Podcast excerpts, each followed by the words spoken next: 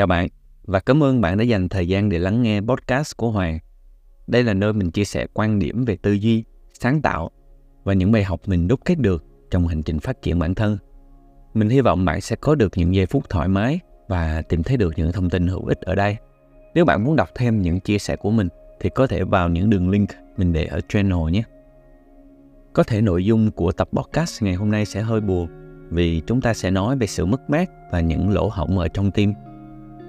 Mất mát là một cảm giác không thoải mái, đặc biệt là khi chúng ta mất đi người thân. Mình đã trải qua ba lần mất những người thân yêu nhất.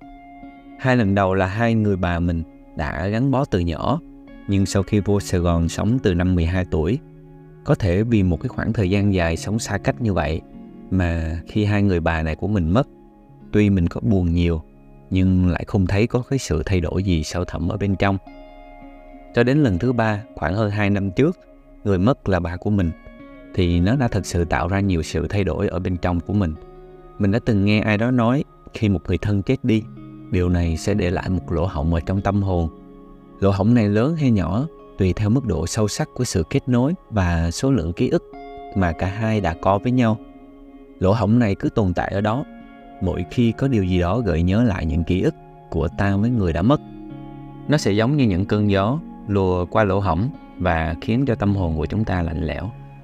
Không biết có phải là vì những cơn đau và sự lạnh lẽo chúng mang lại khiến cho chúng ta trở nên sợ cái chết hay không? Hãy cùng nói về thái độ với cái chết. Có lẽ theo mình nghĩ, chúng ta sợ cái chết của chính mình là vì sợ rằng sẽ không làm được những điều mà lẽ ra chúng ta có thể làm có thể trải nghiệm khi chúng ta tiếp tục sống còn nếu khi mình sợ cái chết của người khác thì nó cũng là nỗi sợ cái cảm giác cuộc sống sắp tới sẽ không còn sự tham gia của người đó nữa. Sợ không thể làm được những điều mà lẽ ra cả hai có thể cùng làm nếu người đó còn sống. Bạn biết không từ cái lúc mà ba mình bị bệnh nặng bác sĩ đã chuẩn đoán ba mình mắc một lần hai chứng ung thư nghiêm trọng. Trong khoảng thời gian này mình đã bắt đầu hành trình chuẩn bị tâm lý sẵn sàng cho sự ra đi của ông. Thậm chí có nhiều buổi trưa từ bệnh viện đi về lại công ty, mình đã lao thẳng lên sân thượng để khóc, để không cho ai thấy. Thế mà cái ngày ba mình mất, mình nắm chặt bàn chân còn trút hơi ấm của ông, mà vẫn không thể giữ được cái đôi chân của mình ở trên mặt đất, phải ngồi sạp xuống sàn nhà. Trong 3 tháng tiếp theo, có những buổi sáng mình ngủ dậy mà trên mặt đầy nước mắt, dù mình cũng không hiểu tại sao. Mình nhớ có một lần khi được nghe diễn viên nổi tiếng đóng vai John Wick, Keanu Reeves khi được hỏi điều gì sẽ xảy ra cho chúng ta khi chúng ta chết thì anh đã trả lời. Tôi biết rằng những người yêu thương chúng ta sẽ nhớ chúng ta. Mình thấy câu trả lời này thật đúng. Dù không sống bên cạnh ông gần 20 năm nhưng chỉ khi ông mất đi rồi mình mới thấy nhớ ông nhiều như thế nào. Và trong người luôn tràn ngập sự tiếc nuối không thể làm được. Những thứ hai cha con đã hẹn cùng nhau. Ba mất đã để lại cho mình một lỗ hổng thật lớn, khó có cái gì có thể thay thế hoặc lấp đầy. Nhà văn Vicky Harrison đã viết, nỗi đau cũng giống như đại dương, nó đi kèm với những làn sóng âm ỉ chảy đều. Đôi khi mặt nước phẳng lặng và đôi khi nó cuộn trào. Tất cả những gì chúng ta phải làm là học cách bơi trong cái đại dương đó mình đã có một khoảng thời gian vật vả với nỗi đau này nhưng cũng là khoảng thời gian này mình tự nhiên để ý tới một điều như đã kể với các bạn trong tập sống nhiều để làm gì đó là mỗi lần ghé thăm mộ phần của ba ở nơi khá xa trung tâm mình luôn thấy có sẵn một vài người bạn ngồi ở đó có những người đi xe hơi xe máy có những người mặc đồ công chức lại có những người bụi bặm rất nghệ sĩ ở họ có nhiều điểm khác nhau nhưng lại chung một điểm đó là họ nhớ tới cha của mình. Điều này tự nhiên khơi lên trong lòng mình hai câu hỏi. Lúc còn sống thì ông đã sống như thế nào? Để khi mất đi, nhiều người thương nhớ như vậy. Và câu hỏi thứ hai là mình phải tiếp tục sống như thế nào để gọi là một cuộc đời đáng sống. Mình nhận ra sự sống thật là mong manh. Nó có thể kéo dài tận 50 năm tới. Cũng chỉ có thể sáng mai là không thể thức dậy cũng nhận ra nhiều điều mong muốn hay là trách nhiệm nặng nề mang trên lưng lại không còn quan trọng như mình đã tưởng nếu có thể dễ dàng đặt được xuống, thì tự nhiên những cái thứ sắp xảy ra, dù kết quả có thế nào mình cũng sẽ dễ dàng để chấp nhận. Giờ thì mình tin cái chết nó là một khái niệm của tự nhiên. Để nhắc nhở con người nghĩ về việc sống sao cho nghiêm túc, để nhắc nhở chúng ta biết là mọi thứ đều có giới hạn và ta không có vô hạn thời gian để chờ tới khi mình sẵn sàng, cũng không có sức khỏe bất tận để khi nào rảnh mới làm những điều ta muốn. Để ta biết là chết đi thì dễ, chứ phải sống tiếp và sống tốt mới là việc khó hơn và khi mình bắt đầu thực sự chuẩn bị cho cái chết của mình, cũng là lúc mình bắt đầu nhận ra thực sự sống là như thế nào. Mình bắt đầu gọi đó là thái độ chuẩn bị cho sự ra đi của mình bất cứ khi nào có thể. Trước mỗi chuyến đi xa hay trước mỗi quyết định quan trọng, mình đều chừa một chút khoảng trống nhỏ để nghĩ tới trường hợp đó. Cũng giống như lúc trước mình đi chinh phục Everest by Cam mình thậm chí đã chuẩn bị cho sự ra đi của mình theo đúng nghĩa đen. Mình đã đi gặp một vài người cần gặp làm những thứ cần làm. Thậm chí còn soạn sẵn một cái tin nhắn rất dài, hẹn ngày gửi riêng cho mẹ. May mắn là tin nhắn đó đã không bao giờ phải gửi đi. Cũng xin nói với bạn, đây không phải là một loại suy nghĩ tiêu cực nhé, mà chỉ xem cái việc ra đi của mình nó giống như là phần khác của sự sống, nhưng ít khi được ánh sáng chiếu vào.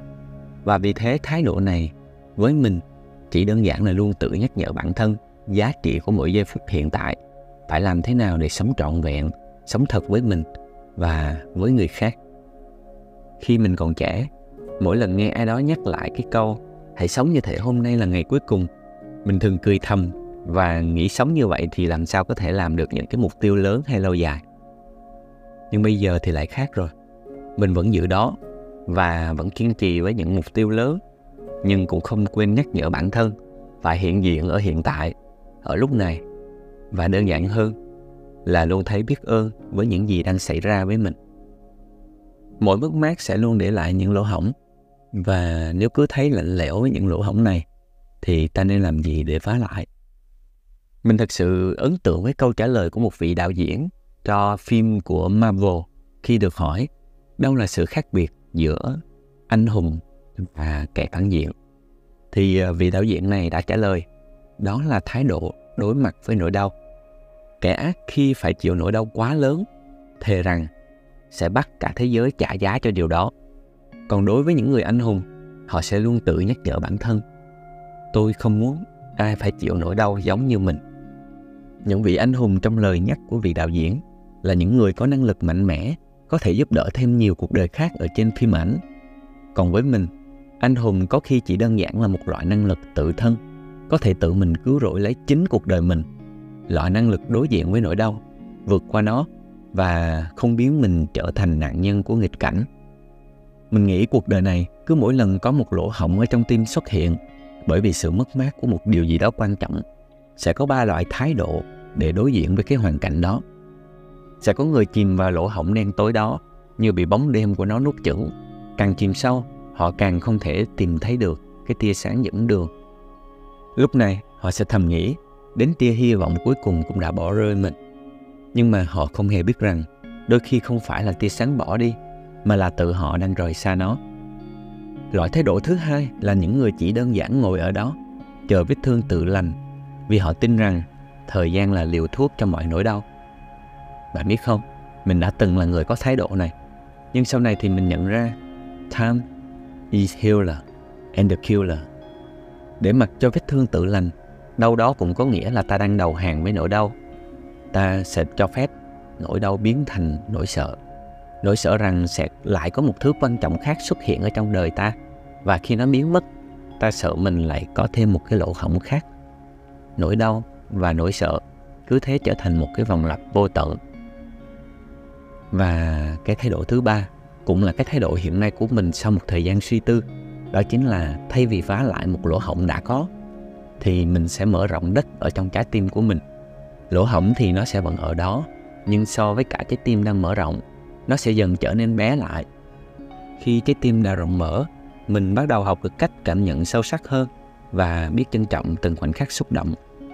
Lúc đó thì xúc động không phải là biểu hiện của sự yếu đuối nữa, mà là sự dũng cảm đối mặt với sự nhạy cảm của bản thân mình cũng nhận ra là dạo này á, mình đã trở nên mau nước mắt hơn đôi khi là lúc đang chạy bộ nhìn ra hồ bơi thấy một người mẹ già đang đỡ đứa con trai chạc tuổi thanh niên của mình tập đi lại để hồi phục sau chấn thương. Và đôi khi lại là câu chuyện của một chú chó bị bỏ rơi, tìm thấy được máy ấm thật sự của cậu sau một thời gian dài.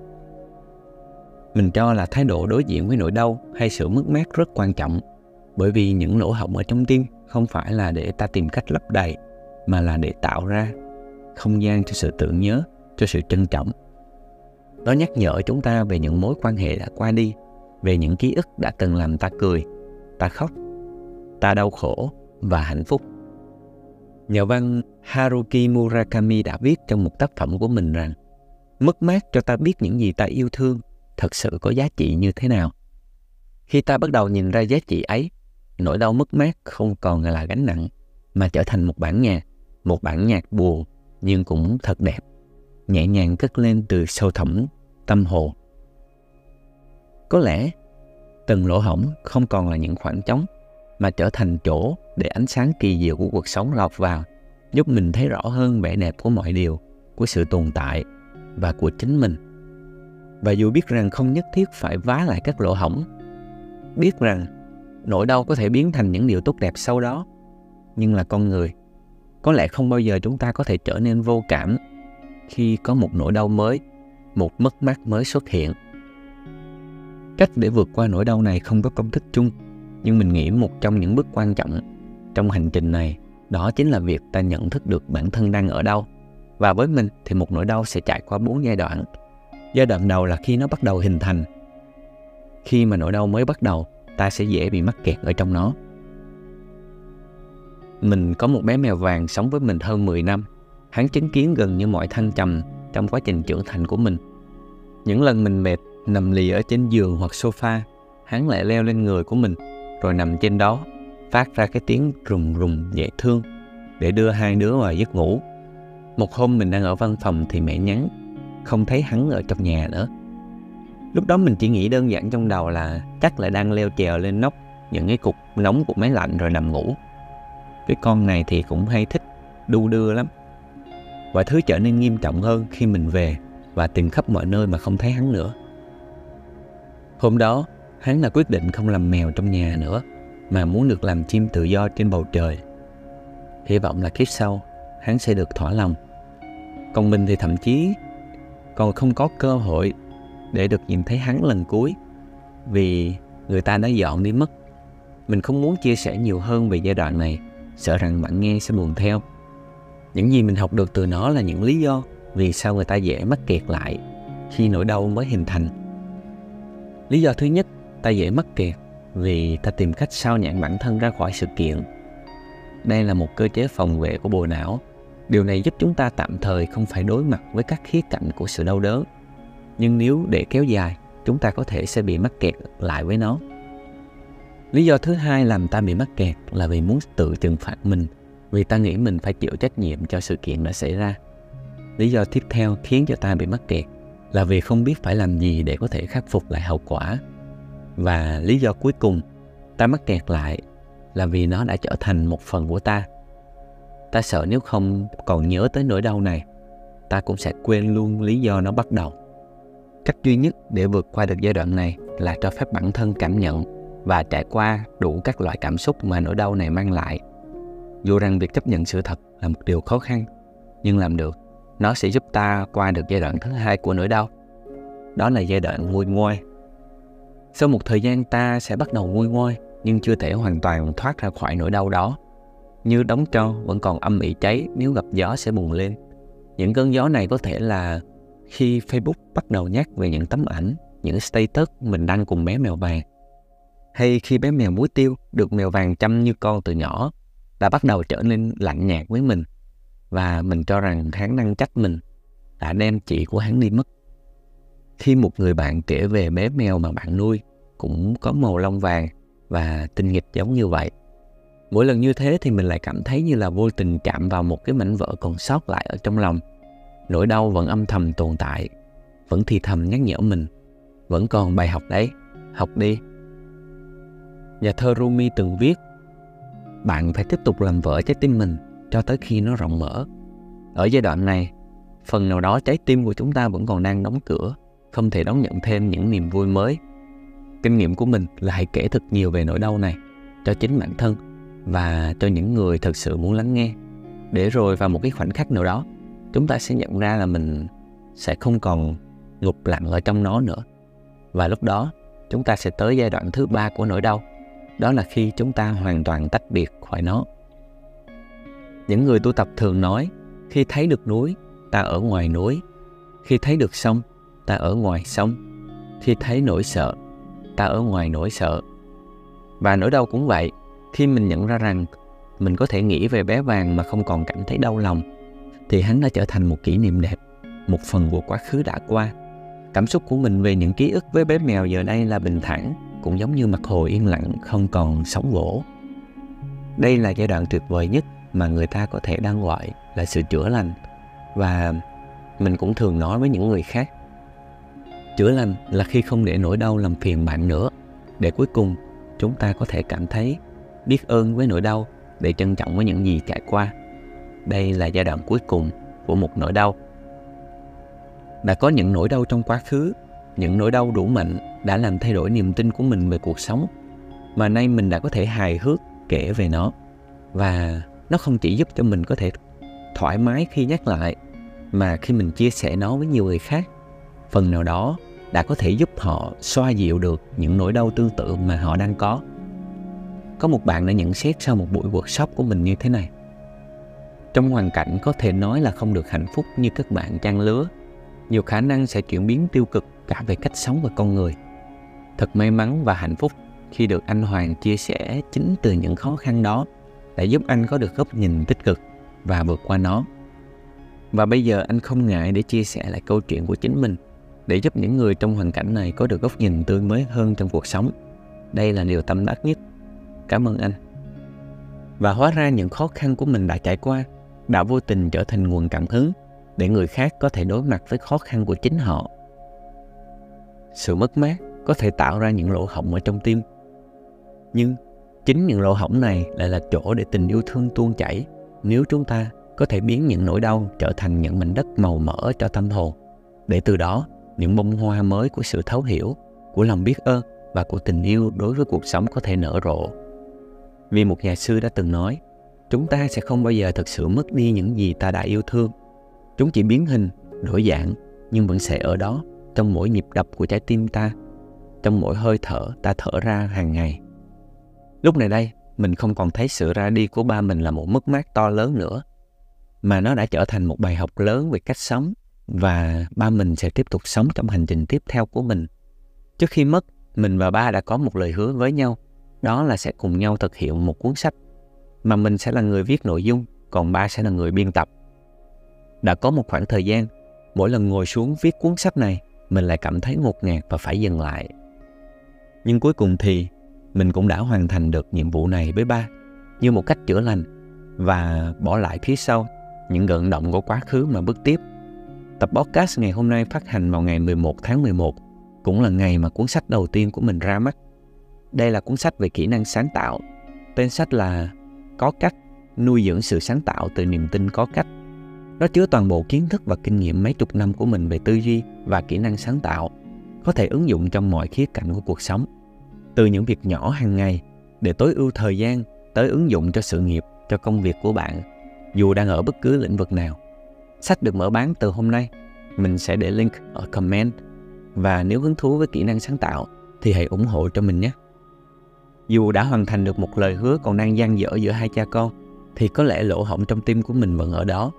Nhưng mỗi khi gió thổi qua, mình đã không còn nghe thấy tiếng lạo xạo của một vật bị hỏng hóc nữa. Mà đó là tiếng cười của ba, một trong hai người đã cho mình xuất hiện ở thế giới đẹp đẽ này.